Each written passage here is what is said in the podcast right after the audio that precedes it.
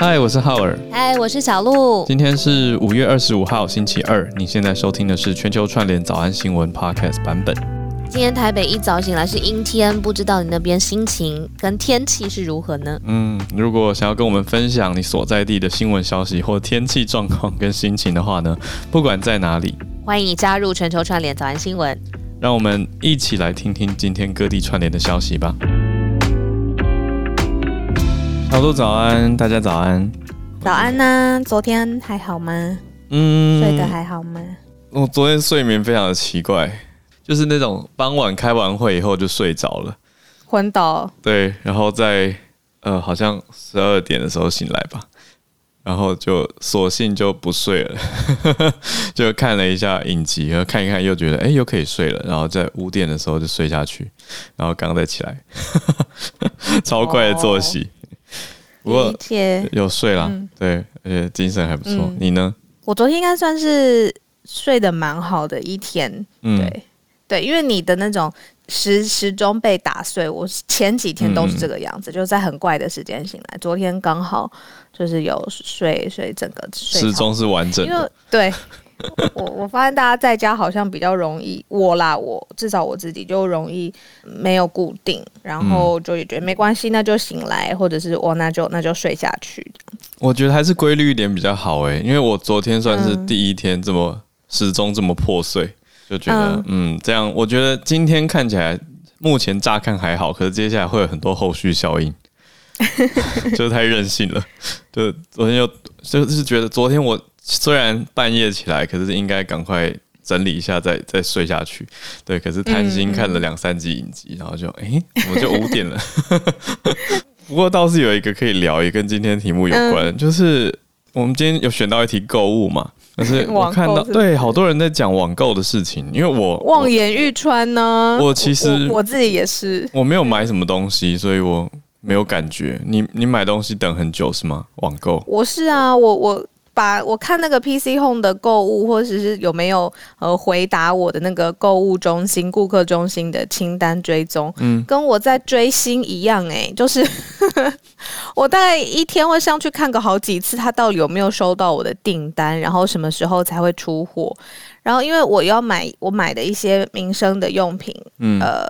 就是是小东西，但是就是生活当中少了它的话，就会觉得哇，怎么有点怪怪的这样子。嗯，所以我就是一天会上去看很多次。那结果没想到我买的，我是呃上周六，嗯，对，哎、欸、上上周六就是最严重的第一天，已经开始下定，然后生活的东西都没到，但是我的攀爬机先到了。哦，就是一个尴尬的状态。对啊，很久，我买的小东西那一天下定到现在我都没有到。哇，这样好久，啊、好好意外哦！因为过往 PC Home 已读不回我。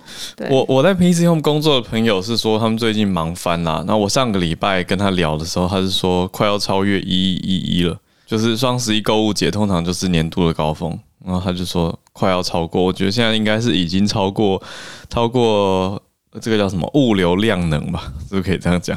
就 logistic capacity 应该是已经超过了啦，所以就来不及送吧。嗯就嗯，没关系，我就想说，他们一定也很忙，嗯，然后这个时候我不要再去乱他们了，所以我就呃耐心的等，只是真的每天都会上去看那个顾客中心，什么时候我的清单才会变成红色，有一个条码这样子，嗯，它会有个进度条，对，这个时候会不会变成小家的电商反而比较哦，比较比较快有。有空档，我也不知道现在还有小家的电商吗？现在好像都很集中，我也不知道。就像现在问，哎、欸，现在有比较小型或中型的搜寻引擎吗？是一样。好问题，对，真的可能有吧，只是就没有听过。哎，真的是，对啊，我们今天的帮大家盘点的一些消息，等一下也来看哈。就哎，猫咪来了。好，我们家猫咪来凑热闹，好可爱哟、喔！好，我们好可爱哟、喔！我一直在公开访问的时候，我就说，其实我都，我你以为我很很很专心在听浩尔吗？我是很专心在听浩尔的猫，我在听它在它在哪里、啊？它是可爱加可恶，因为它现在踩着我的电脑，我就想说，等一下我要怎么看？然后我一直我每天都在跟它攻防战，因为它也会很想要踩下我们的按录音键，我超害怕的。我 为什么？可能红色的很大一颗，他很想踩吧，我也不知道，好可怕。好可怕，好好好。对，我们要盘点的消息呢，今天会先从中国甘肃开始讲起哦。一场马拉松竟然变成了夺命马拉松，发生什么事情了？再来是疫苗供应，我们要看一下全球疫苗供应的状态，可以说是嗯后半局面要继续开始一个。很关键的时间点，再来是我们关注好一阵子的缅甸呢，有了新的动态，翁山苏姬现身了，他还跟大家讲了蛮多话的。再来看到马来西亚马国的购物寄出了一个上限，哦，这个当然不是网络购物喽，这是实体的购物，就是现在实体购物有两个小时的新上限，详细如何，我们等一下来看。那到了八点半会再跟大家继续用全球串联的方式，欢迎大家上来读报一分钟。我们就先从中国甘肃开始看起吧。诶、欸，这个消息大概是昨天出开始出现报道，我就注意到以后觉得蛮惊人的，因为很久没有听到马拉松，马拉松对不对？我的不是这种啦，这个这个是，我确定一下这个马拉松到底是，哦，这是一百公里越野赛这这。嗯，哦，这不是一般的那个，因为全马的话是通常四十，嗯，就是四十二公里，四十二，对，那半马二十一点五，所以这个是特别的越野赛，长城马拉松，对，这是算超，哎，算超马嘛，也还没有到超马，但是对长途马拉松，它算长城马拉松，嗯，所以这是特殊的，我只是跑跑。跑跑接力马拉松啊，跑跑，嗯嗯，最多我半马其实还没有认真的正式跑完过，所以都是跟朋友去跑那种团体马拉松，所以不太一样。嗯、对，我是喜喜欢跑跑步啦，对，可是现在这个特殊情况，这个甘肃，对啊，它它叫做山地马拉松哦，甘肃的这场。其实我第一时间就第一次看到相关的消息，其实还没有人。呃，死伤的消息传出，就是听到或看到，其实是极端天气有影响。那我记得有影响，我是第一篇看到的报道是整个马拉松它有冻雨，然后气温骤降，而且还有冰雹。那因为它是在一个非常呃空旷的地方，然后其实我那时候有看到当局第一时间有说，哇，其实很难来。监管或者是第一时间给予很大的帮助，这样子，嗯，那就是天气其实忽然转变，很多人就身体不适。然后我有看到一张照片，是大家就躺在有点像草地的山坡上面，然后身上其实有盖着就是保温的呃纸，呃就是那个锡箔纸，我不知道那个要怎么怎么说，让身体不要失温的，很多人都躺着这样子，嗯。然后那个时候就很多救援人员出动搜救了。那我没想到后来我很快就看到。呃，有二十一人在这个极端天气当中遇难，而且还包括有号称中国超级马拉松第一人的梁晶。嗯、那后来我就看到有更多的分析说，其实大部分的人都是高手诶，因为这一次里面还有一个跑圈的名人，也是中国很有名的人，叫曹鹏飞，还有一位是残奥会的冠军。黄冠军，这些人都是呃，就是自己也很有经验，而且呃，在体育圈、体坛也都很有名的人。那所以大家都在讨论说，哇，那这个赛事组织者的责任是什么？嗯，然后有没有提供好的装备？那有没有好的保暖设备之后才开始比赛？嗯，所以大家都一直在讨论说，到底为什么那么多的好的跑手、跑者遇到极端的天气？然后还是不幸的罹难。嗯，我正在看梁晶的资料跟成绩，他才三十一岁，很年轻，很年轻。我我在想，这个整个状态听下来，以户外运动来说，非常像是失温造成了最严重的死因。因为我我自己见证过，我是没有经历过啦。可是，在登山的过程当中，遇到过有大学生穿着太单薄的衣服就上来。结果爬到山顶，呃，也没有到山顶，就是爬到半途的时候，他已经全身都是，因为那天刚好下雨，所以他身上就是湿湿的衣服，一直淋着雨，累积的那个低温，然后加上他又一直攀攀爬嘛，所以攀爬过程里面他又会体温一直上升，然后外部的衣物贴在身上的是一直降温的，所以他后来身上的温度越掉越低，这是非常可怕的，所以到了一个。呃中途的时候，我们这边就看到一些专业人士马上介入去帮忙，帮他把衣服换掉，而且要尽量的让他保持温度，因为他们就向导就跟我说，登山通常最大的死因就是失温。就是看似没有那么严重的一件事情，可是人的体温一旦是掉下去之后，是非常非常非常严重的。所以户外运动，我想这是一个很大的因素。那听下来，这场呃山地马拉松很大的一个问题点就是天气变化太剧烈了，所以很多人的体感温度降低。那根据我这边看到的资料，有人体感温度是在零度。所以一百七十二名参赛者里面，二十一位过世，那八名受伤，所以死亡率百分之十二，是很严重的户外运动事故。嗯，对啊。那这边补充就是说，呃，其实一开始大家有在，就是这些跑者一百七十几名有在呃官方他们的微信群上面来求救说，哇，其实呃开跑了之后，呃失温的情况发生之后，其实有人已经很不舒服，甚至还有口吐白沫的状况。那主办单位是到下午两点，呃。就是早上开跑之后，到下午两点取消整个相关的比赛，然后开始让搜救队疯狂的介入啦，来呃求救，然后呃提供物资等等的。那中中间这个流程还有决策有没有呃疏漏？现在是中国官方是呃非常高度警戒在查办这件事情，嗯，因为他们说誉为这是中国马拉松史上面最黑暗的一天。嗯那刚才看到那个很极端的跑跑步的项目是要做，我看一下，叫做百里越野赛马拉松，有二十个小时要跑，嗯，这样子。对啊，这是非常挑战体，本来本来就是非常挑战体能的一个赛事了，再加上这个气候因素，而且还要考虑到它的赛段那么的长，而且有一些段落，根据选手还有参赛者描述，说是其实很难攀爬的，是手脚并用，摩托车上不去，车也开不上去的路段。那这些地方你要搜救，或者是要把他们。呃，参赛者全部救下来其实是蛮困难的，而且整个赛程拉得很长嘛，所以变你要救人也要分头并进，或者是赶快要赶上。你从救到一个要再往前去救下一个的过程，其实也是蛮蛮遥远的一段。所以这个我想都造成了这次搜救的困难。哇，就是我看到你说的照片了，就是那个保暖毯真的是很很严重的一个状态。所以看到现在当局是在。非常认真的调查介入中，所以后续如何，我们再看看。那大家有看到相关消息，也可以传到社团。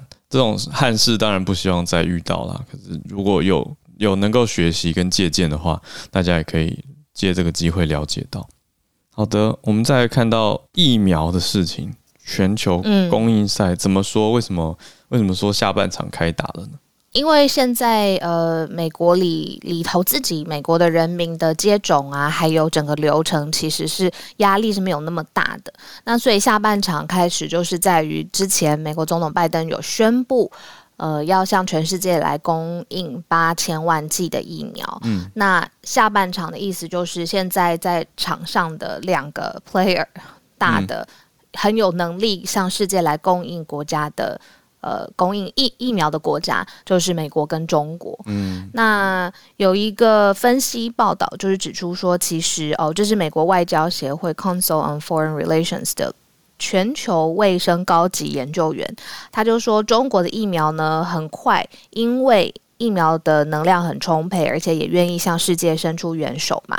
像之前我们有讲过的洪都拉斯，嗯，那。这种外交疫苗型的外交很快就会进入一个黄金的时刻，但是呢，进入下半场之后呢，美国已经入场了。那现在中国的疫苗产能也会有一些受限的状况之下，马上就要见真章。这一场一场疫苗外交的呃之战，到底是谁比较占上风？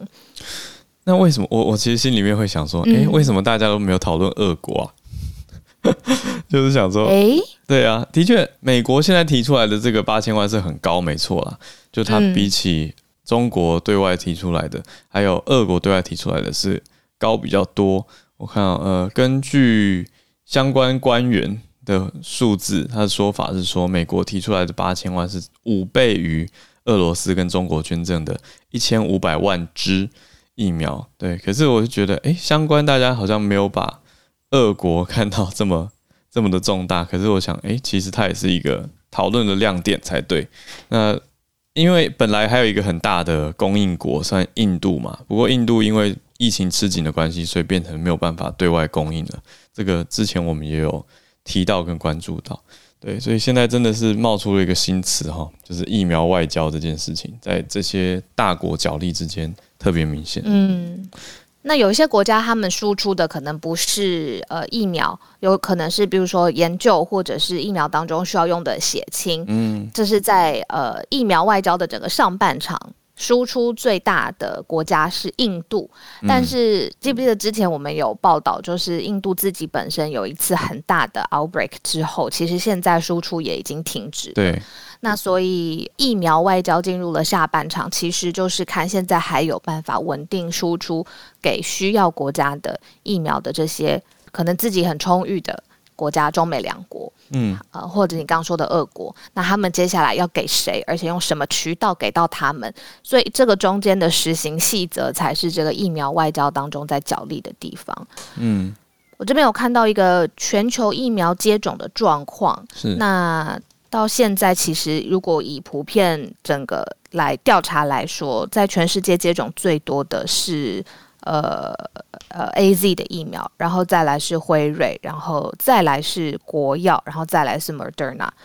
卫星 V 这个我没有哦，俄国的 Sputnik 就是就 Sputnik 就是俄国的嘛，他们的那个斯斯坦普尼克五号哦，就是他们的卫星，然后 Five。嗯，再来就是可行、嗯、哦，然后再来才是 Johnson，所以这个是目前、哦、呃对全球各国使用的疫苗的一个排名这样子。嗯，嗯，那这些国家怎么选择供应的目标？到底要跟谁？嗯，然后到底要透过跟谁的这个过程当中，再达到什么样的额外的好处？例如说，像我们的社团有朋友。呃，在讨论有没有可能透过晶片换外交，就是呃换疫苗，就是一个外交上面的一个新的途径，有没有可能这样子达到？因为之前美韩峰会的时候，好像有提到这样子的一系列的措施。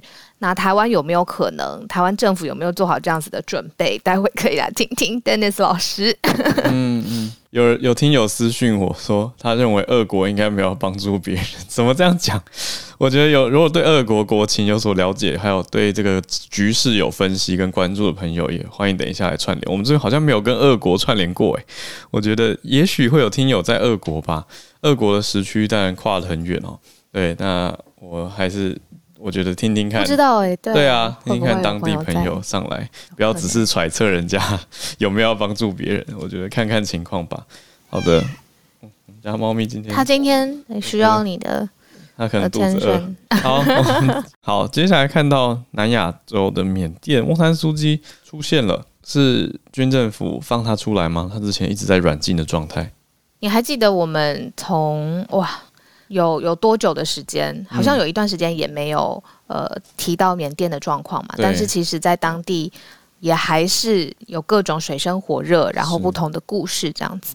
那整个政变发生之后，翁山苏姬他终于发言了，这是第一次。他有发言，那他说的一句话是：“只要人民在，我的党就在。”这是他说的一句话，这样子。因为他其实之前一直在居家软禁嘛，那他是出庭，他必须要出庭了。那他出庭受审的时候，呃，他就说了这句话。那他说的这个党呢，就是他的政党叫全国民主联盟，也就是比较呃呃，就是他属于的政党这样子。那就是军方。呃，处心积虑或者是一定想要呃呃不要他，也不要这个党继续存在这样子。那所以他就针对这件事情来说，只要人民在，我的党就在。嗯，那他大概说了三十分钟，呃，就是就是他是跟律律师跟他对他跟律师会面三十分钟，嗯，所以他也不算是直接对媒体说话，他是透过法律团队对外讲了这些话。哎，对耶，嗯、呃，出庭受审，嗯、对啦，是他有出庭，他有出庭，可是他看看来好像也没有直接，不是正式的发表，对，对，嗯嗯，看得出来情况的严肃，对，就是他受到控制的状态或者是限制的状态。那就说终于看到他了，是。那因为时间已经很长很长了，我记得我们二月多的时候开始，到现在都五月多了，嗯，五月底了，所以三个。对啊，三个月的时间是。那翁山苏姬现在是有很多刑事罪在身上，比如说选举类型的，是不是有呃选举期间违反防疫的规则？还有一开始我们讲过，他持有无线对讲机，嗯，也是非法的，好像六个对讲机发现，就是他就会颠覆这样子。然后对啊，所以现在军政府就很想解决呃解解解散他的政党。是，我刚说解决好可怕。这个嗯，似乎也不能说错，就是军政府到底要做什么，我们持续去看。翁山书记已经七十五岁了，对啊，他一九九一年的时候得到诺贝尔和平奖，跟大家回顾一下。嗯、对，那缅甸从政变到现在已经拘拘留了，他用的是拘留这个词哦，他不用拘捕四千多位人士，那翁山书记是其中之一。我们继续去观察。那像上一次我略我们略略有提到缅甸的时候，其实也有很多听友补充资讯给我，那告诉我说事情的严重性真的是也许比我们认知还要还要高，所以也持续的去关注。对，可是对啊，小鹿那天不是有提到吗？就我们那天在、嗯、我们那天在讨论其他，我们在讲以巴冲突，那你就、嗯、你就想到了缅甸，后来。Dennis 老师也上来跟大家分析跟分享了，我就觉得对，嗯，很现实，但是的确是可以了解，但就一起来看看还有什么能关注跟了解还有帮助的事情。那我们再来看到马来西亚的情况，哦，马来西亚有许多的防疫学长姐，他们的防疫情形比台湾早很多哦，而他们现在又出现了一个，这是新规定吗？购物的这种购物时间出现上限，为什么有这样子的规定呢？为什么买东西只能买两个小时？嗯、在讲购物两小时之前，也谢谢朋友有传讯息给我说，其实现在马来西亚最重要，大家都在讨论的事情是，昨天晚上马来西亚有一个轻轨列车发生很严重的意外的事故。嗯，是因为好像沟通中心出现一些失误，所以有一辆空的列车忽然间闯入了轨道。嗯，那这辆空的列车就跟另外一辆。有载满乘客的列车就互相相撞了，嗯，然后所以总共有四十七名乘客是因此受到了重伤，然后两百一十三人受轻重伤这样子。那这是在马来西亚吉隆坡的一个叫格拉纳在野县，嗯，是中文的译名啦，嗯，是昨天晚上八点半发生的情况。嗯，那刚才谢谢朋友传讯息来说，现在这是马来西亚的大头条，哇，呃。而且相撞地点就在双子塔附近的隧道里头，嗯、那所以才要进入隧道里来协助这些乘客来脱困，嗯、是严重的事故。嗯，那对啊，就在这边，刚才朋友传讯息来跟他补充一下。嗯，那刚才奥尔说的这个呃，确保民众购物不超过两个小时，其实这是一个要防止。呃，疫情扩散的一个方法，包括了现在马来西亚的民众啊，在商场或超市，任何你去的地方，总购物的时间，你要人要出去的话，就是只有两个小时可以在外面。那现在马来西亚已经协同全国各地哦，总共有两千两百六十二名，真的是执法的人员，他里头要确保你在零售店里头。的作业程序是非常严格的，就是两个小时你一定要回家，不要再再待在外面了。嗯，因为他们有一个平均的呃购物时间，说是现在马来西亚的人在外头购物时间大概是平均三个小时。嗯，那现在希望来减低，然后对，只有两个小时以内，你购物完之后就要回家。嗯，对，就是等于是说没有要限制外严格的限制外出，但是要。要降低大家在外的时间，嗯，外面的时间，这样子有帮助吗？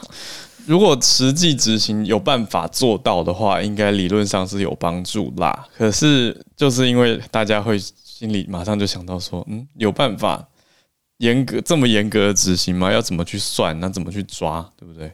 我觉得这是实际执行面比较大的问题。对啊，而且。这边消息，根据报道显示是说派出了两千两百人来执法，来抓这件事情。对，我又在想，那而且包括其实是零售、批发、餐厅跟销售场所的消费，但有一些人就开始说，呃，像有一个马来西亚的购物中心协会就在昨天发表声明，认为说商场很难控制跟追踪客户的去向啊，所以说商场这样子的监督很不切实际，因为最多就是告示牌提醒，可是实际你怎么去记每一个人？难道在他们他们身上装 AirTag 吗？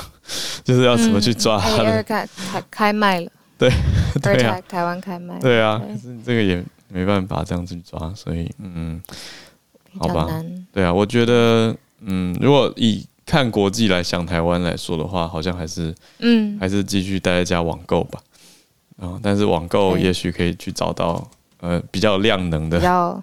电商跟供应商，这个点真的是。是是是，不然就是耐心。现在马来西亚，嗯，耐心等候很重要。嗯、我我现在马来西亚好像是在一个全国行动管制力的期间，是从五月十二号到六月七号这段时间都是、嗯、呃全国行动管制令在马来西亚实施。他、嗯、的首相名字叫做慕尤丁，嗯、呃，我我试着用英文如果拼出来念到慕亚丁马森亚森这样子。那他呃，给大家一个概念好了，就是在马来西亚现在，我记得前两三天我在跟我的马来西亚朋友聊天的时候，他们单日的确诊是几千人的，六千人这个状态。嗯，所以给大家一个超级呃，就是相相相互来比较的概念，这样子。当然母体数不一样，但是因为这是创新记录，所以。呃，他们现在是在一个全国行动管制令的范围里面，包括了不可以跨州跨县的移动。然后，如果你你想要在家上班，你的雇主必须要让你在家上班，这样子禁止相关的更多的社交的聚会啊、运动或是教育等等。嗯，对，所以这个是马来西亚我们的邻居，而现在碰到的问题。是好的。哦安抚我们家的猫咪。好，我们一边可以准备 准备串联。好，我们看一下，已经有一些朋友举手了，所以刚好对啊。今天欢迎大家可以呃写一下 bio，呃告诉我们你来自的城市，然后换一下你的大头贴，把你想要来分享的新闻的资讯呢，都可以放在你的 bio 或者是大头贴上面。嗯，然后希望跟大家一起串联在一起。Hi Dave，今天你要分享。NBA 的消息吗？呃，，Dave 在台湾。嗨，早安。就是因为我是 NBA 的球迷啦，然后在篮网跟那个塞尔迪克的系列战，他们进入到这个 Playoffs 季后赛。他们对对对对对。那今年第一个部分是今年的季后赛，其实也很特别，就是加赛制度，就这十几年来没有看过的。然后篮网跟塞尔迪克他们的第一个系列的这个季后赛，他们准备要 reopening。就是开放百分之百的进场这样子哦，对对对对对，嗯，那他们有几个这个在网站上面看得到的，就是呃他们的呃目前已经买票的群众，他们疫苗的接种完成率是有高达九成。哦，他们竟然有调查这件事情，对对对对对，你要提出证明，嗯，然后其他的一一层呢，你必须要提出这个就是呃阴性的证明。哦，就是你没有接种完疫苗的话，嗯，对对对，然后当然他们也是在官网上面也是建议大家口罩戴好戴满，嗯，不过也没有硬性的规定，就是说如果你要脱下口罩的话，你一定要在你自己的位置上面。嗯，然后呢，它最下面也有连接，就是鼓励大家去打那个 Pfizer 的疫苗。嗯哼，辉瑞的。对对对对对对对。另外就是 NBA 的这个加赛制度啊，我想说稍微分享一下，因为我一开始看的时候也有点搞不太清楚。就是它今年有一个特殊的赛制，就是本来季后赛是只有东西区的前八名可以打 playoffs。但是今年呢，就是不只是前八强，他分区的七到十名都可以打这个加赛，各打一场。嗯，但是目前为止的话，已经打完了嘛，那加赛唯一的受惠者就是。呃，例行赛第九名的灰熊，他淘汰了第八名的勇士，在西区。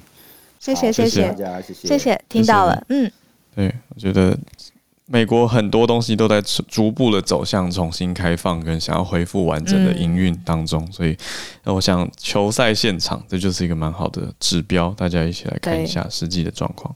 谢谢 Dave 的分享。嘉文想谈哇，甘肃马拉松，甘肃马拉松，嗨。甘肃马拉松哦，我想分享一个比较关键，就是他们的呃比赛里面大部分都是高手，其中呃第六前六名的高手里面只有一个活下来，他叫张小涛。然后他在微博上啊，因为他是唯一活下来，他在微博上讲了他在参加甘肃白银山地马拉松的经验啊，我想快速的跟大家分享一下。他是在参加的时候是早上七点半，那个时候就当时就在刮风，而且气温比较低，因为他比赛的这个场地是在景区哦，他们一开始就在这个景区呃的小店，就有点像是那种便利店休息。那九点的时候开始跑。那时候风有一点，但不是特别大。但是有一些人的帽子就被吹掉了。他前二十公里的时候都状况比较正常。那他到大概 CP two 的时候，CP two 我也是不太了解，可能是第二阶段就开始出问题，因为他跑的比较快。他在呃检验站的检验站的意思。检验站，OK，谢谢你告诉我。好，应该是 checkpoint 吧？嗯，对对对对，嗯，应该是 CP two 到 CP 三的时候有一个爬升。呃，路段就是这个路段出事的，那个时候已经开始有一些风雨，而且开始在半山腰的时候下冰雹，那冰雹就开始往脸上砸，所以他们就呃开始看不清楚路。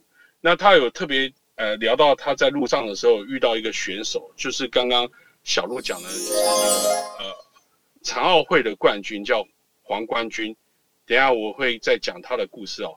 他就跟他打招呼，然后那个黄冠军用手指着自己的耳朵，又摆了一下手，意思就是说我听不见。那他是后来这个张小涛才知道这个人是聋哑人，但是那个时候的黄冠军状态已经不太好了，因为下冰雹又看不清楚。然后他在路上还遇到一个贵州的选手叫吴攀龙，然后他们一开始就就一块跑，到半山腰的时候。那个吴潘龙就全身开始发抖，然后没办法讲话，状态也不太好。嗯，然后他就呃用胳膊挽着他一块走。后面，嗯，这个张小涛就记忆就开始模糊了，因为风太大，路也太滑。哦，他就跟那个刚刚讲那个人分开了。然后他。他的想法是，哎，嘉文不好意思，因为我们这个分享的环节只有一分钟而已，可不可以帮我们总结一下？因为刚才时间也已经到了，浩尔有给我们提示声，最大我们应该要避免的是什么呢？嗯，不好意思，那这样子好了，嗯，把那个让给下一个人。好好好，谢谢嘉文。对，不好意思，我们一直以来全球串联的读报一分钟就是给大家一分钟，对，所以尽量要平均一点点，让大家都有机会。社团呢？对，谢谢谢谢，好的。谢谢嘉文上来补充了这些细节，让大家知道很，我觉得蛮详尽的，就是在不同的检查哨之间的这个检查点啊，这个 checkpoint 之间的细节、实际的状况。再来，我们欢迎加州的 Isabel。我今天想要分享的是，呃，就是美国各州跟城市他们对下学年网络教学的计划啊，因为 FDA 已经通过让十二岁以上的青少年施打疫苗，所以美国各学区现在面临。秋季学校开封的同时，是否继续提供网络教学的这个问题？那纽约市长已经下令，纽约市将在今年九月停止提供网络教学，也就是说，下一学期纽约市的学生必须全部回去学校上课。那加州州长宣布，加州将会提供实体及网络教学，因为许多弱势家庭对疫苗的信任度以及回实体学校的安全度还是存有质疑。以目前回实体学校学生比例来说，白人学生还是占大多数。那美国教师工会对学校停止网络教学也有极大的影响力。许多老师对回实体学校，就是回去学校教课的安全感，尤其是小学，还是存着不信任感，因为小学生还不能打。没有疫苗。嗯，对，所以以上。谢谢 Isabel 的分享。对，我觉得，嗯，这的确是。呃，台湾也蛮有感的题目，因为刚好最近进入了全面线上，嗯、然后就发现蛮多所谓的数位落差的情况。嗯，对，就是实体还是有它很多不可取代的地方，可是又又考量到疫情，所以很多地方又必须要、哦、对要取舍，到底哪些全线上，哪些要回到实体。然后如果全线上的话，大家的网络环境是不是都稳定？是不是都有电脑或是有平板能够上课？嗯对啊，等等的这些限制其实蛮多的，挑战也很多，所以，嗯，对啊，但是加州这个还是走在比台湾早开始，所以很多应该还是有可以学习跟借鉴的地方，所以大家，对，其实，嗯，对，其实有些东有些有些教学，我觉得网络还是比较有效率。嗯，就是我们这样这样一年下来来说，嗯、其实并不是实体用是最好的。我觉得其实可以一个 hybrid，嗯，对啊，复合式，对啊，嗯，谢谢。对，复合式可能会可能会在很长一段时间都会看到这样子的做法，感觉，嗯嗯嗯嗯，谢谢，谢谢谢。好，我们继续在加州，来到北加州，跟 Charles 老师连线。经济学家讨论要多少资产才会感觉富有，就 never enough 啊！呀，yeah, 人的欲望是无穷的呀！啊，好的早，小早，我就是啊，讲稍微分享一下 Charles Schwab 这个是一个投资公司，他在他每年对大城市的居民做抽样调查，那他问的问题就是说多少钱才是啊 wealthy，就是你感觉有钱。那当然就是大家可以想到这个。夺冠的应该就是像旧金山，旧金山啊、呃，就是出来结果就是要呃三点八三百八十万美元，大概一亿六千呃一亿六百五十万台币才会感到感到富有。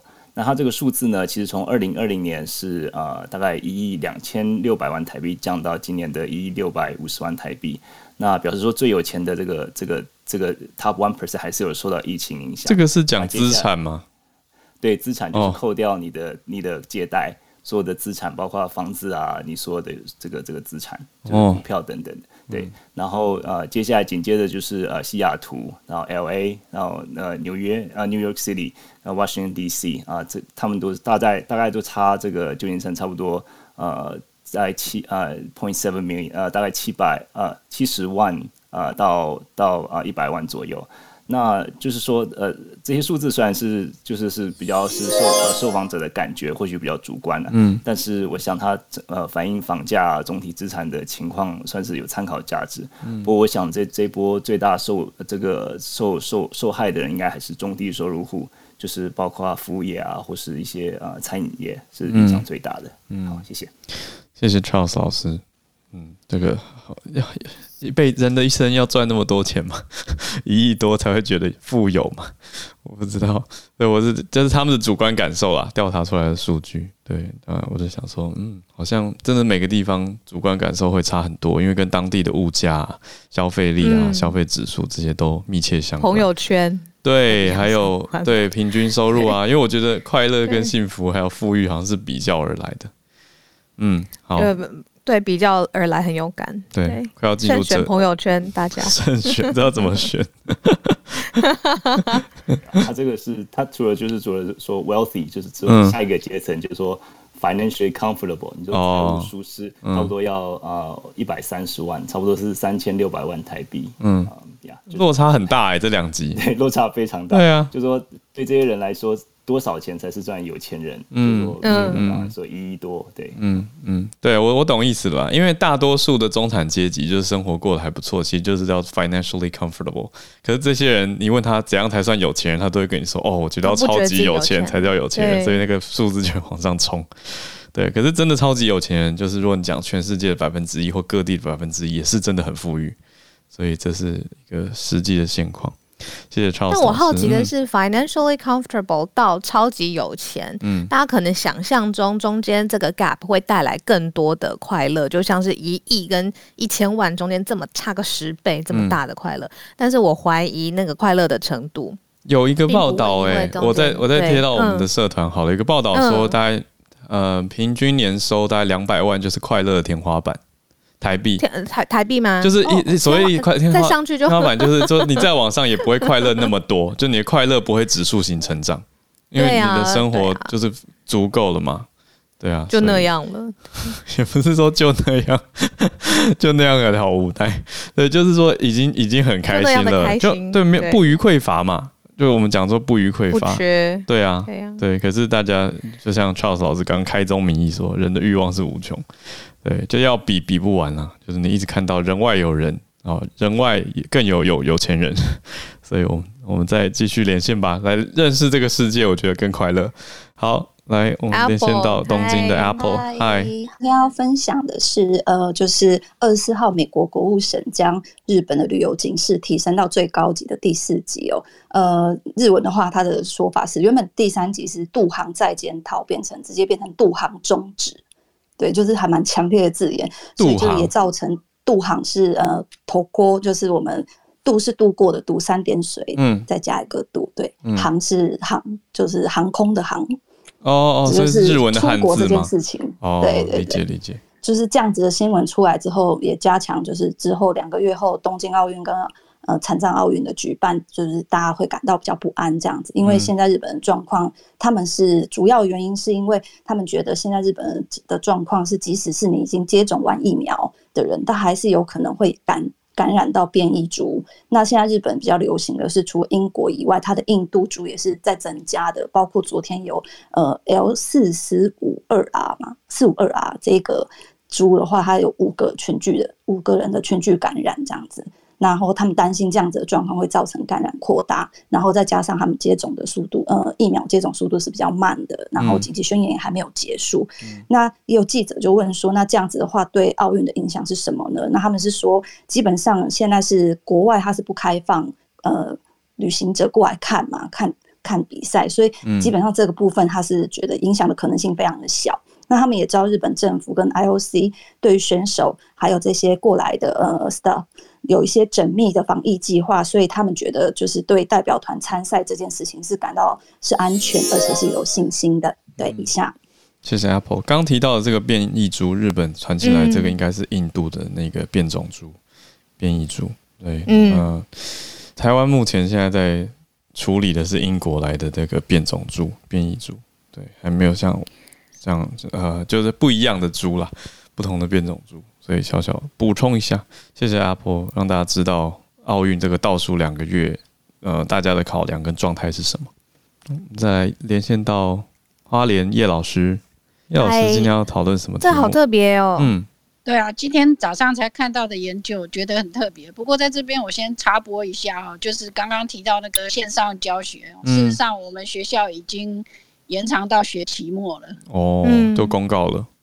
对，都公告了，昨天已经公告了。嗯嗯，那今天要讲的是一个很特别的研究，就是他们用这个一种藻类，一种那个单细胞的藻类里面的这个感光蛋白质，然后就是把它这个把这个感光蛋白质的基因呢，用基因治疗的方法。放到病人的视网膜里面，嗯，然后那个病人其实四十年前就罹患了所谓的色素性视网膜炎，那是一种那个基因的缺陷，嗯，然后造成他现在只能够呃看到就是呃一不能不能说看到啦，他现在其实眼睛只剩那个只剩下能够感应有光跟没有光的状态哦，然后在他们把这个蛋白质放到他的。就蛋白质的基因放到他的眼睛里面去，过一段时间以后，他发现说，就是他在路上走的时候，可以开始看到这个，诶，路边的标线。那视力慢慢的恢复是这样子。对，他的视力慢慢的恢复。那目前当然就是说还没有，就是还没有办法恢复到像一般人这样，但是对他来，对病人本身来说，那已经是很大的改进。对啊。那。对啊，所以就是，所以他们把这个，就是把这个研究发表出来。嗯、那当然就是说，用植物的蛋白质可以帮助人看，就是重新恢复部分的视觉。其实我是真的觉得是蛮酷的一个研究。叶老师，这是哪一个国家目前现在的研究成果？我看很新，才八个小时前就。对，发布的。我我刚刚试着要找，因为我找到他那个原来的 paper，、嗯、可是他那个 paper 上面，我目前是找不到。或是再到社团跟我们分享，因为我知道有时候看 paper 没办法确定它是哪一国的，它有可能没有、啊、没有明确的写出来，或者是它这些名名字也不不一定。对，对等我那个，因为看那个作者的名字应该。的确是国外的研究，但是至于说是哪一个那个单位，我等一下再找一下，再帮我们分享。嗯，谢谢叶老师，谢谢，谢谢，谢谢，谢谢。啊，每次听到科学的突破，我都会觉得很感动，就觉得哇，又可以帮助很多人。谢谢叶老师，而且人有进步。对，嗯，好，Harrison 来自南加州，Dr. Fauci。今天给大家报告就是福呃福奇他改口了，就是冠状病毒的起源，就是虽然说。病毒这个疫情在美国大范围之内它有好转，但是，呃，很多就是对于疫情的反思才刚刚开始，就是比如，呃，在就是福奇在最近接受国会听证会的时候，就是 Kansas 的参议员呃就问福奇，就说，呃，你能不能确定，呃，这个 COVID 就冠状病毒它的起源完全呃完全来自于自然？Dr. Fauci 他讲的是，呃，not convinced，就是没有办法完全说服他。就是所以呃，Fauci 支持就是对于石正丽领导的这个武汉的病毒实验室来进行进一步的调查，就是因为呃，他指出就是中国政府在呃国际的调查人员来到武汉之前就已经对就是武汉病疫情初期初期相关的一些证据跟地点进行了彻底的清除，就所以。呃，还有在签证方面各种的阻挠，就是国际调查人员，嗯，就是福奇的这种说法，他也反呃也呼应了之前 WHO 的秘书长谭德赛对于就中国政府阻阻挠国际调查的一些不满，然后就但是这同时呃，Fauci 他也否认了，就是共和党的一些呃，就是共一些共和党支持者他有一些阴谋论，就是说是不是呃就是蓄意泄露，呃，他区分了蓄意泄露跟不慎泄露的一个差别。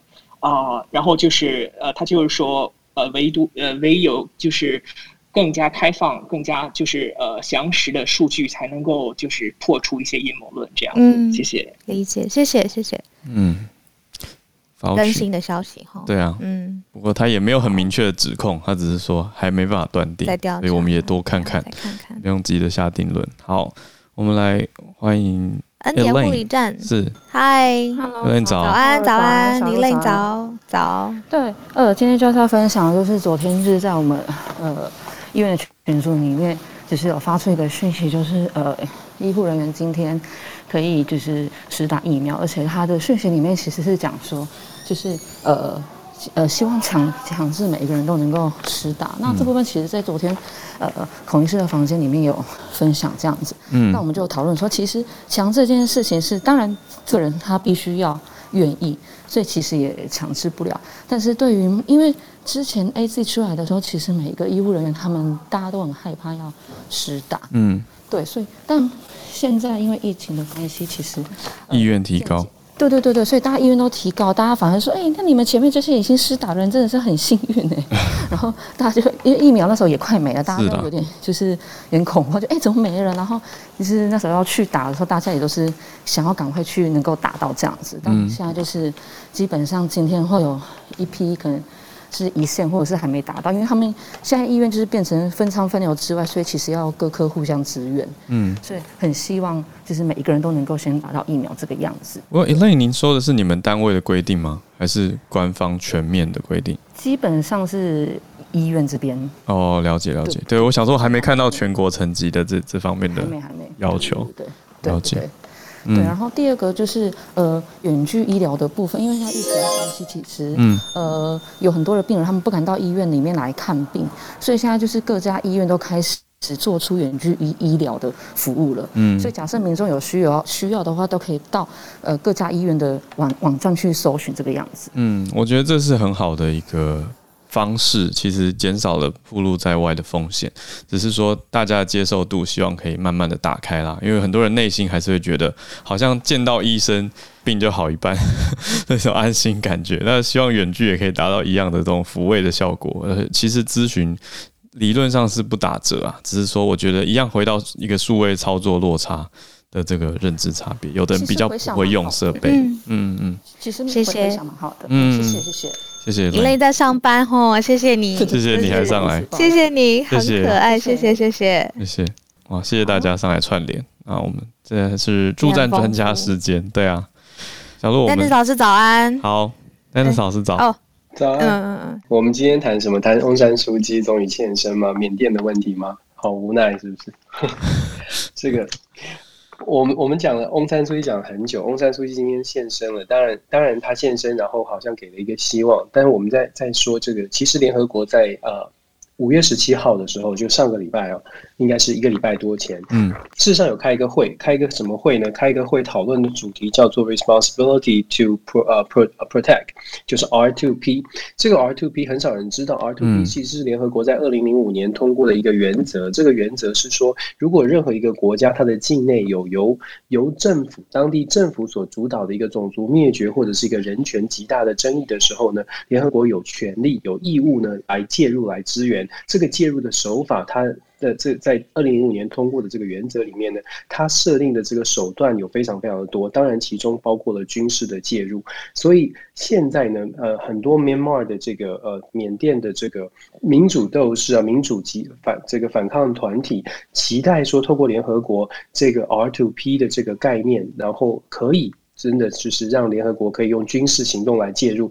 与会的人士其实很有趣的是，包括了 Myanmar 现在驻联合国的大使，他不是站在军政府这边，他是站在缅甸的反抗反呃。就反对派这一边哦，他公开的表示，他希望这个 R two P 这个原则可以真的用在他自己的国家，也就是他们期待的是透过 R two P 这个原则，呃，联合国可以派遣的是军事来介入，因为现在大概只剩下这个手法了。不过很无奈的是，我们知道国际现实，我们一直在说，面对国际现实呢，联合国呃，事实上呃，像澳洲的前外长他们都公开出来说，其实在这个 R two P 的原则之下，军事行动只是一种选项，他是看。由当时的国际情况来做出选择的。二零一七年，当缅甸有遇翁山苏姬自己在执政的时候，遇到了罗兴亚的种族问题，其实当时。就在呃联合国就开了 R2P 的会议，而且把这个整个大会当中把这个会议的决议，希望可以介入来这个罗兴亚的争执的是罗兴亚的种族灭绝的问题的时候，提到了联合国安理会，我们可以想象谁会拒绝哦？中国跟俄罗斯把这个案子挡下来了，所以基本上像呃，R to P 这个会议呢，上个上个礼拜的会议，现在遇到了一个同样的状况，是接下来把它提到了安理会，还是会遇到同样的阻挡。这也就告诉我们，其实我们昨天才在讲白俄罗斯，白俄罗斯的事情也是现在很很呃很很严呃很被被广泛的讨论着哦。嗯，我们现在遇到的就是说国际的现实，国际的现实是当你当你的呃世界各国并没有同。同同仇敌忾，或者是同样有一个共识的时候，你就很难，你就真的很难去真的帮一些比较弱势的国家做到很做到什么事情。这也是凸显了一个国家，它可能真的要自立自强，才有才比较有可能保护他自己。缅甸缅甸是一个例子，白俄罗斯现在遇到的问题也是。我们昨天跟大家分享的，今天就有后续的发展。今天是呃，这个连欧盟已经禁止了。呃，民航的飞机飞到白俄罗斯，基本上禁航了。那有趣的是呢，俄罗斯现在好像呢，我们昨天说俄罗斯，俄罗斯是站在白俄罗斯这一边，但是俄罗斯今天的官方媒体，它的报道就比较有趣了。它的报道的方式变成了，他说呢，这个这个手段是可以理解的，但是也是好像危及到了城市。机上无辜乘客的安危哦，有一种解读是说，俄罗斯也许也要想办法把白俄罗斯的这个状况稳定下来。毕竟，呃，普京跟拜登即将在六月份要见面。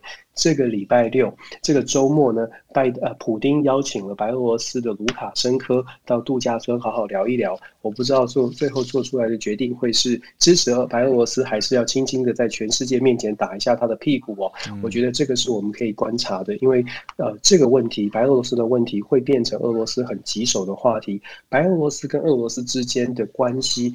其实没有大家想象的这么好。在二零二零年八月，白俄罗斯总总统大选，呃，这个卢卡申科用舞弊的手段再次连任之前，其实两国的关系很不好。尤其是白俄罗斯的卢卡申科曾经有一度想要跟西方国家走得比较近一点哦。所以这个国际关系，俄罗斯、白俄罗斯还有整个的中东局势，真的非常的非常的诡谲多变。接下来这一两个礼拜，尤其在普丁跟拜登的。见面之前呢，我想俄罗斯这个争议突然冒出来，也值得大家继续的关注哦。老师，我可以问一题？好像我我从昨天就有在想，因为白俄罗斯他们自己官方对外公布的中文名称，在前几年其实改过，他们想要去除俄罗斯，他们想要叫自己白罗斯，可是英文其实还是一样，英文还是 Belarus，所以这个点是不是代表他们在？这个地缘政治上的考量，因为中文名称代表是对中文世界想要呈现出来的立场跟态度，是吗？确实是如此。其实就像我刚刚说到的，在二零零二零二零年八月之前，在卢卡申科自己觉得自己国内政情稳定之的时候呢，他其实想要跟俄罗斯做一些脱钩、做一些切割的。嗯、但是在二零零二零二零年的八月，完全的情情绪情况失控的情况之下，他又求救无门，他又回去找他的老大哥，嗯、也真的只有普丁愿意支持他。普丁觉得，呃，掌控白俄罗斯，当然对他介入欧呃进到欧洲影响，也就是有很大的帮助哦。我们刚刚有朋友讲到俄罗斯的疫苗，我也稍微的讲一下。其实俄罗斯也在打疫苗外交。俄罗斯的这支卫星五号，什么史普尼克，其实是很早就已经核准，很早很早就出来。嗯，而且他们也真的有，他们也真的有用疫苗进行外交的工作，就说他有对外输出，像是阿根廷，像是这个呃中南美洲哦，它事实上都有对外的输出。嗯，阿根廷的总统呃费南德兹事实上在二月份就打完两剂了，不过在四月份确诊了。所以我们不知道，就是说，呃，史普尼克号它到底效能是不是如它所宣称的？它的宣称是达到百分之九十几的效效用了。不过这个呃，史普尼克这一支疫苗呢，它在欧洲地区也引起很大的这个争执。为什么呢？因为俄罗斯毕竟它不是西方民主国家，欧盟有一些国家在认，就是说在购买疫苗的时候，有一些国家也跟可能跟我们现在遇到的状况一样，你到底要选择啊，跟民主国家买疫苗，还是不不管对方是谁，我们。我们只要有疫苗就好。嗯，我们可以举一个例子哦，这个斯洛伐克，斯洛伐克的前总理现在叫前总理哦。嗯，斯洛伐克前总理他去买了两百万剂的疫苗，这这他叫做马托维奇。嗯，他在三月份的时候买了两呃两百万剂的疫苗，结果得到引引引起了国内非常非常大的反弹。后来他自己辞职下台，因为他买了俄罗斯的疫苗。哇，就是因为国内有非常多的反弹，觉得你怎么可以跟俄罗斯买疫苗？有一种回归共产铁幕的意思。那种感觉，对，因为斯洛伐克跟美国的关系是非常好的，嗯、所以它引发了非常大的回响。那在这样的一个情况之下，我们也可以去想象说，呃。同样的，其实现在世界各国在面对疫苗的选择的时候，有的时候它还超过了呃实际的需求，有的时候还把政治的考量考量进去。像我们刚刚说的斯洛伐克，还有波兰在买疫苗的时候，他们不买俄罗斯的疫苗，但是他们买了很多中国大陆的疫苗，因为波兰跟俄罗斯关系很差，波兰跟啊中国的关系还还 OK 哦。嗯，所以你可以看到很多的政治的。的角力也在各国的内部呢，有一些有一些变化。即便它是人民所需要的，但是可能还是没有办法完全的跟政治来脱钩。所以这是我们今天的一点观察，在疫苗外交上，还有刚刚的翁山苏姬、缅甸的问题，国际的现实，我们大家一起来了解。嗯，谢谢 Dennis 老师，有增进了解，就是终于知道俄国疫苗。因为我刚这一题是我我丢的啦，我就想说俄国疫苗，对啊，出来蛮久啦，其实很早消息就有了。原来他一定会想要。对，借此做真的是疫苗外交哎哎，好，我们就继续看看，也希望谢谢丹尼老师，对，希望台湾可以早一点拿到更多疫苗。好，讲到疫苗，我们找专家孔医师。史普尼克五号真的是很早就做出来没有错，而且他其实也乖乖的有，就是第三期做完，然后出版那个他的发表在文献上哦，大家都看得到，嗯，相对是透明的啦，嗯，可是好像自己俄罗斯人民施打的。速度也很慢。哦，他们其实是去年七月就已经紧急上授权上市，嗯，第二期做完就上市了，可是就一直好像他们的国人也不是很信任，大概补充到这里，嗯嗯嗯。然后那个我今天想讲两个点，昨天指挥中心有公布一个流行曲线图，大家可能有看到哦，四张，他用不同的基准，那个像是通通报日、发病日，还有。判读日了哦，判读，然后最右下角就是校正回归后的曲线，嗯，总共四张图，嗯，那张图可能有些人会看不懂，然后我觉得很重要，所以我想花一点时间讲这张图，嗯，那这张图有偷偷到社团，然后大家可以去群有串联的社团看一下，有，主要就是右，嗯，右上角这一张哦，就是以发病日来看整个流行曲线，嗯，我看到有像是涂醒哲老师。然后庄人祥发言人其实都有发这张图，嗯，星期天就发了，然后说好像看起来这个呃十五到十七号是这个我们流行的高峰，发病的高峰看起来已经过去了，嗯、对对对，发病的高峰，嗯，后面就慢慢有在下降，嗯，然后还说有几天已经降到那个十位数，对，那所以他们觉得好像趋势已成了哦，感谢大家的努力，这个已经在往好的方向走。那可是我个人不敢那么乐观。看这张图有两个限制，我想提醒大家，一个是这张图上面没有包括无症状感染者，因为无症状感染者是没有发病日的嘛，你不知道他的发病日什么时候。那或是说，或是说他可能是就把他的通报日当成他的发病日。呃，指挥中心有这样一句话过了哈。总之，无症状感染者这里，就算你有把它放上去。或是没有放，其实这张图都可能有误导的机会。吼，一个是这个，第二个我觉得更重要。无症状感染者，也许你可以说，也许他的发病比例也差不多，影响不会到哪里去。那可是第二点是，大家不要忘记这几天呐、啊，就这个上礼拜五六日一这几天发病的人，他可能根本还在外面，他还没有被我们诊断啊，他才刚刚发病有症状。他可能正在前往医院的途中，他正想去被筛检，嗯，根本还来不及诊断嘛，这有一个非常大的可能的误差，是，所以涂医师讲的很对。假如我们事后了哈，事过境迁，我们回来来检讨我们台湾这疫情到底怎么回事哈，那看发病日的曲线图绝对是最准的，嗯，最直观嘛哈，哪一天？开始发病，那个尖峰发生在哪里？可是我们现在正处在事情发展的期间，那这几天的资料其实根本还没诊断出来，所以你你这样直接看说，哎，后来这几天没什么人诊断出来，因为还没诊断嘛。嗯，那大家可以理解我的意思嘛？哦，对，所以我觉得还很难用那一张右上角的图说，哦，已经在下来了。哈，嗯，那所以。我们手上所有的资料，我还真觉得就是右下角这一张所谓的校正回归之后，把这些他送检的那一天哈，回归到那一天，然后画出一个曲线图，应该是比较接近真实流行的状况。嗯，那你看那张的话，你就会觉得它好像有下来，可是其实下来的趋势没有很明显。对，就是这缓步了哈。嗯，那可是我觉得这还算是。好消息是我们至少没有看到指数型的上升，嗯，就是非常非常 sharp 的一个斜率冲上去，那就是一传三，三传九，九传二十七，完全没有受到任何限制的传染方式的话，那那个是灾难哦，嗯，那所有在做这些降低 R 零值的努力，其实都是在 flatten the curve，嗯，就是希望这个斜率不要一飞冲天，我们希望它斜率慢一点。所以它到达的那个高峰，第一个高峰可以比较低，然后到达高峰的时间往后延迟。那这样的好处就是，你同时不会产生太多案例，那太多的重症案例一下子来涌向医院，医疗会崩溃的哦。嗯，很多国家都是这样。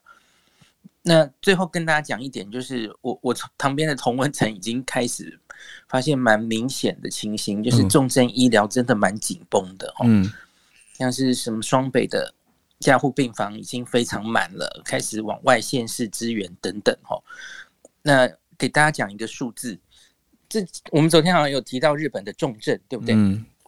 日本重症的人数一三零四人，也达到了他们这一年以来的新高。嗯，也是很严重哈。对。那个英国变种株，那可是大家不要忘记，我们昨天台湾自己的重症来到了三百五十五例。嗯。我们的人口数大概是日本的五分之一嘛？对。那你看这个重症数，我们其实超过他们一三零四的五分之一。嗯。所以我觉得重症是藏不了的哈。嗯。因为那个绝对的确诊数，因为跟我们检查量能有关，所以它可能只是冰山的一角。是。呀，yeah, 所以从重症数看起来，这这我们不能轻忽哦。这搞不好我们现在的流行的那个。程度盛行率搞不好跟现在日本，嗯、当然日本每个地方不一样了哈。嗯现在的东京、大阪也许差不多，这是让我们要非常小心的地方。